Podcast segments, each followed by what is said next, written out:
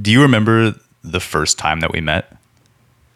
I do. We were, I think, 11 years old, and your mom and dad had just moved down the street from my parents. I think uh, maybe not even 100 yards down the street. And your mom brought you and your little brothers over to my house. And I, I remember getting like ushered out into the hall, you know, being presented like the Von Trapp children with my brother and sister. and our parents introduced us. And uh, yeah, I, I assume I probably I thought you were cool. You probably did not think I was cool. That is correct. I, No, because you had you had like buck teeth and a bowl cut, and you were on crutches. Oh, I was on crutches. That's right. I had just broken my leg um, a couple months before that, and so I was still doing the like the rehab to get my. I, I broke my femur, so I was like in the hospital for a month, and then on in a full body cast for like six weeks, and then on crutches for quite a while after that. A full a full body cast, really. No, for real. Like from uh, from my nipples down, I was in a cast. it was it was awful. It was like the worst summer of my life. Um, but anyways, I remember I remember that your your parents introduced you to my family. Like they brought all the kids together, and and um, I remember I was really impressed because right after we met, it was like it was like, well, do you like baseball? Do you like whatever? And and like video games came up, right? So you were like, do you like video games? And we were like, yeah, we like video games. And so you and your little brother Jordan went and got Mortal Kombat for I think it was Sega Genesis, Oh, yeah. and you came over and you put it in, and I I, I could never play video games. It was just never something that I did. Um, but you and Jordan knew every fatality for every Mortal Kombat character, and it blew my fucking mind. And I was like, "Are you a wizard?" But uh, that was so. That was my first memory of of you guys was playing Mortal Kombat in my basement. Yeah, I remember that too. And I remember playing basketball with you, and we would play like Harlem Globetrotters, where we would just sit outside and try the craziest like shots, like behind the back, over over the house, Yeah, and things like I- that. and, and I, remember, how bad it was too. Like I can only imagine what it must have looked like to somebody who wasn't us, because we thought we were being awesome, like slow mo between the legs, you know, like hook shots. But what it had to have looked like to anybody from the outside was just kids on the verge of having seizures, just throwing the ball in any any direction, like and, and one of them was crippled. me on my crutches.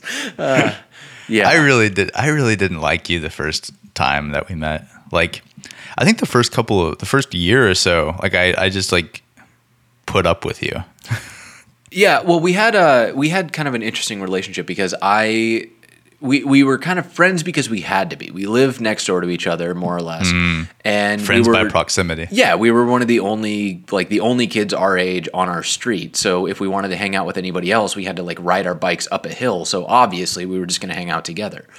Um, but we so we we were friends by default for a while, but then I moved away. And when I moved Yeah. away, uh, I was happy. I I'm just, well, I'm just I kidding. think well, you would accidentally become one of the weird kids, and and you were never really destined to be a weird kid. You were always very uh, like personable. Wait um, a minute. What do you mean? I, I became a weird kid? Well, you were hanging out with me and uh, our friend Dan, and like the we just were like the weird kids. Like we didn't fit in at school. We hung out in a small group at recess, and and uh, we like Dan and I actually were weird. You weren't weird, but you hung out with us, so you just got like grouped in. Um, so when I moved away, you had this huge opportunity to become cool, and you did. So when I came back a year later, you were like, "Fuck this guy! I'm not hanging out with him anymore. My life is way better without him in it." And so I remember, I remember uh, calling your house, and you had told your mom to tell me that I was on a, that you were on a bike ride. and so you didn't come to the phone and, uh, and i remember like I, I i got the hint after i think like 12 phone calls or maybe more but um but then we we got stuck together in a spanish class Spanish we, class, we sat next yep. to each other and uh, that was when we actually started becoming friends. Like for Well, real. it's because we had conversations. like I, I mean, was you in what, were fifth grade. you were a pain in the ass. Yeah, I was a troubled kid. Like I I basically I didn't like that teacher. She was the first teacher that I ever like you know that realization that you get when you're a kid where as you start to grow up, like at, at first all adults are just by default smarter than you. They know more than you, they have more authority than you. And then you have this like flash of realization at one point that oh my god, I'm smarter than this adult um, that Spanish teacher was the first adult where I ever had that. I had that realization. I was like, oh my God, I'm smarter than this woman.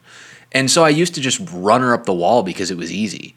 Um, and I think, but you and I actually became friends in there because we would we would talk and and uh, I think I don't I, I don't know if I was helping you with your homework at that point, but um, She she once took me out in the hall and told me that I should not be friends with you because you were a very bad influence on me. and I think that made me like you more. uh, well, yeah, that probably didn't hurt. And that you did do my homework for me, which I appreciate. Well, that was kind of our that was like the the glue that held our friendship together was you would get me invited to parties and I would make sure you didn't fail your classes. We've always, we've always, uh, I guess, from that age and on, we've uh, been able to complement each other pretty well. Then, huh? Because i i mean, you're a little bit more socially uh, adept now. You can actually get invited to parties. I still, however, probably cannot do homework. Well, you can do certain kinds of homework. I wouldn't trust you with my accounting. No, I wouldn't either. That's why I have an accountant. Yes.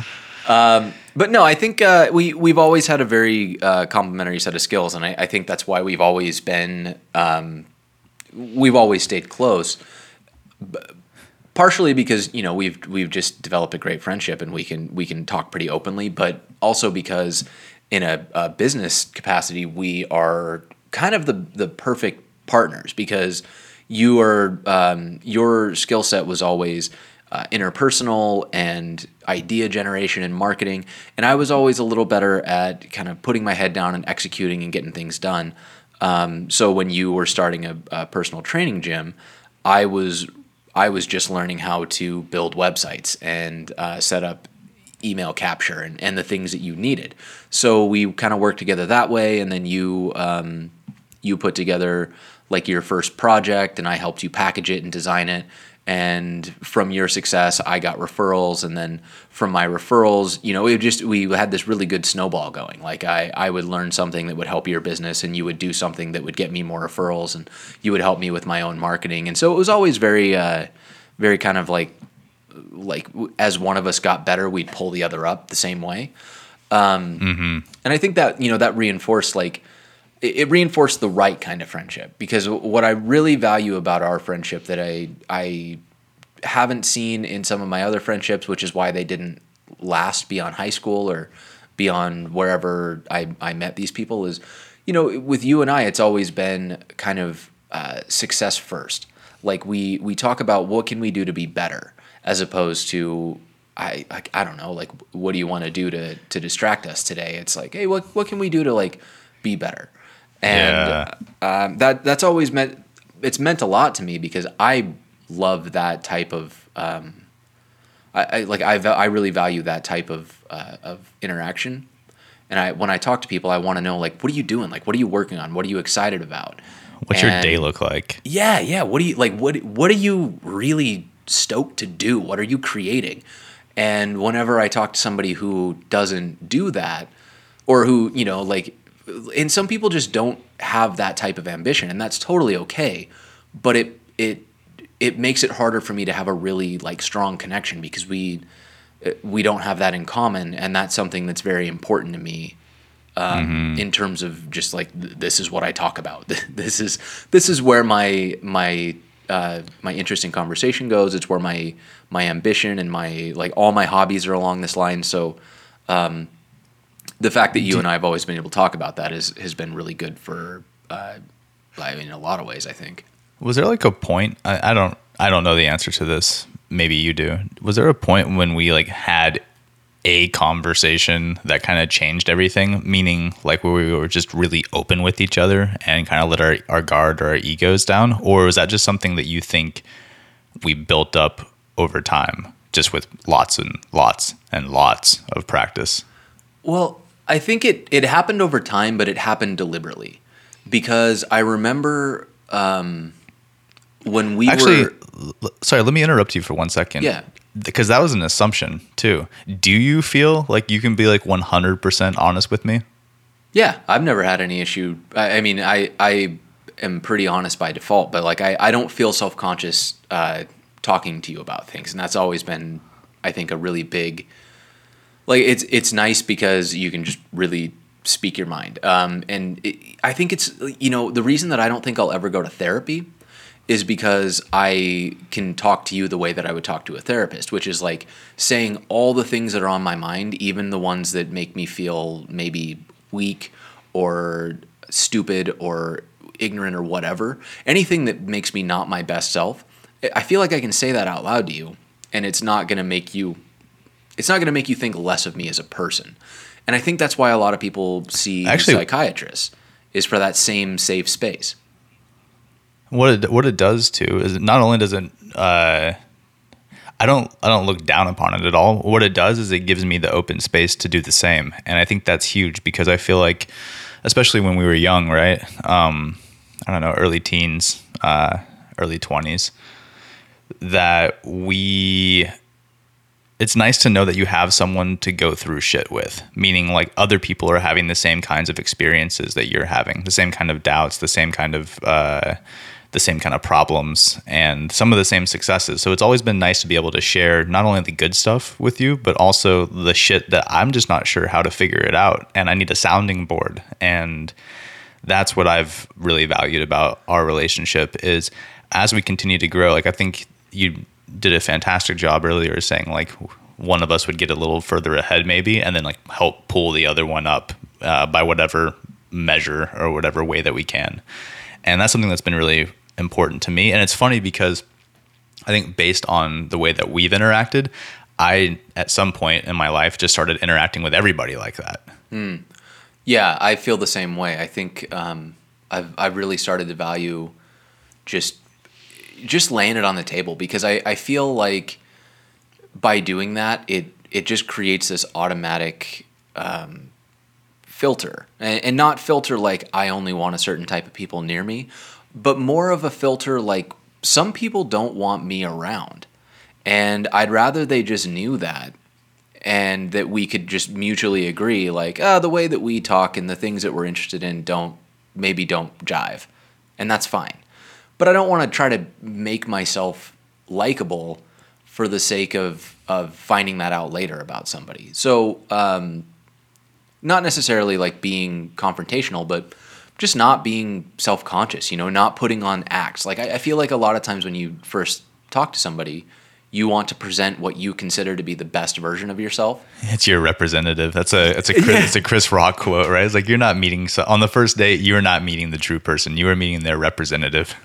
Uh, yes, exactly, and and um, it's like what you would put on your uh, I don't know on your dating profile, right? Like you're not going to put on your dating profile uh, like pretty smart, but still relatively certain that I'm socially inept.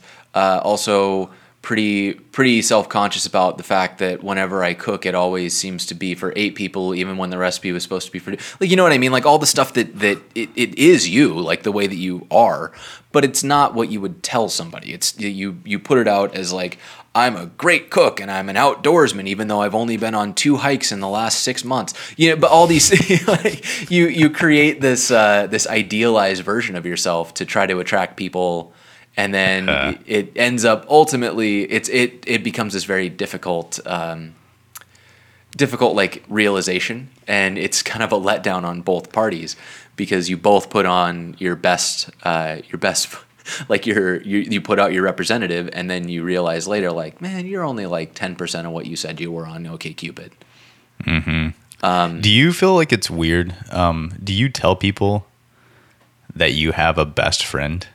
That sounds like a weird thing to say, right? Like, hello, I have a best friend. but I mean, you know what I mean, though. Like, Uh, it sounds because because like one, it seems weird that I mean, maybe it seems weird. It feels kind of weird to me. I'm like, yes, I have a best friend. I've known him for almost 20 years. Uh, I feel like best friends are something that little girls have. However, No, I agree. I think um, it feels really strange to talk about having a best friend, especially you know I'm 30. Like you know we we both just turned 30 over the last over the summer, and the idea of um, of a 30 year old man saying I'm going to go hang out with my best friend. It's you know like that 30 year old man takes on a very particular type in your in your mind, and he, and he's like the guy who lives in his parents' basement still. Um, yeah, but it but like what it is is what it is like you and i have been close for almost 20 years now um, so i don't necessarily feel self-conscious about the friendship uh, terminology is tricky though because I, I, I usually don't tell anybody that I have a best friend. I, I usually say like you know my My my good good, my good buddy Nate. I hope you use that like tonality also. Yeah, yeah. but no, it's um, it, it is a little, it, it's a little weird to describe because it, you know, uh, like I remember there was one point where I, uh, it was like four years ago, and I had I had started dating this girl, and I brought her home for the first time to meet my parents, and and this was after a period of maybe three years of me being single, uh, following another relationship.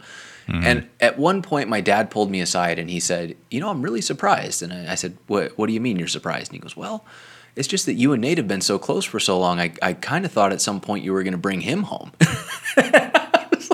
I was like, it's like, really? Did, I didn't know that we put off that vibe. But uh, you know, it, but I guess it is kind of strange for for adult men to have a close relationship that's not sexual. yeah. Um, but I, it, ne- it never seemed weird to me because I've, you know, we've either. just always been friends. And and what's no- wrong with bringing me home? What the shit? Well, there's there's nothing wrong with it. I think he was just surprised that uh, that it, it wasn't you. Yeah. I remember when you. I, I remember when uh, it's, it's actually whenever you start dating anyone new. Um, like when you just started when you dated Marissa and you were going on the first couple of dates. I, I enjoy getting that text message and it's like, hey, I need you. I need you to like help vet her for me. right. Well, I yeah. need to see what you feel.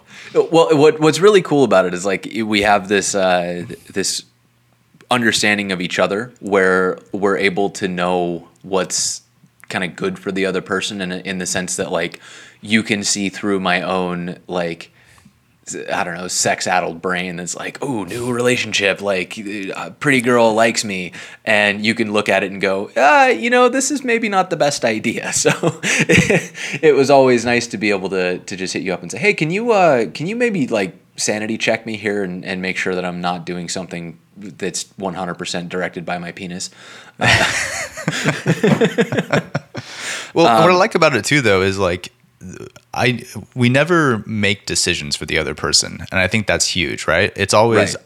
I just want a fresh perspective from someone that really understands me, and I know has my interests in mind as well as theirs. And I feel like if you if you feel strongly about something, I take a lot. I, I take that into consideration because I'm. I, I feel like we've been through so much that it would be short-sighted of me to completely look over what you're saying or how you feel about it. Yeah. Eh, well, and that's Which think- doesn't mean that I don't do it though. Well, of course, yeah. We've both uh, acted against each other's better judgment, and we've both been right and wrong in doing that.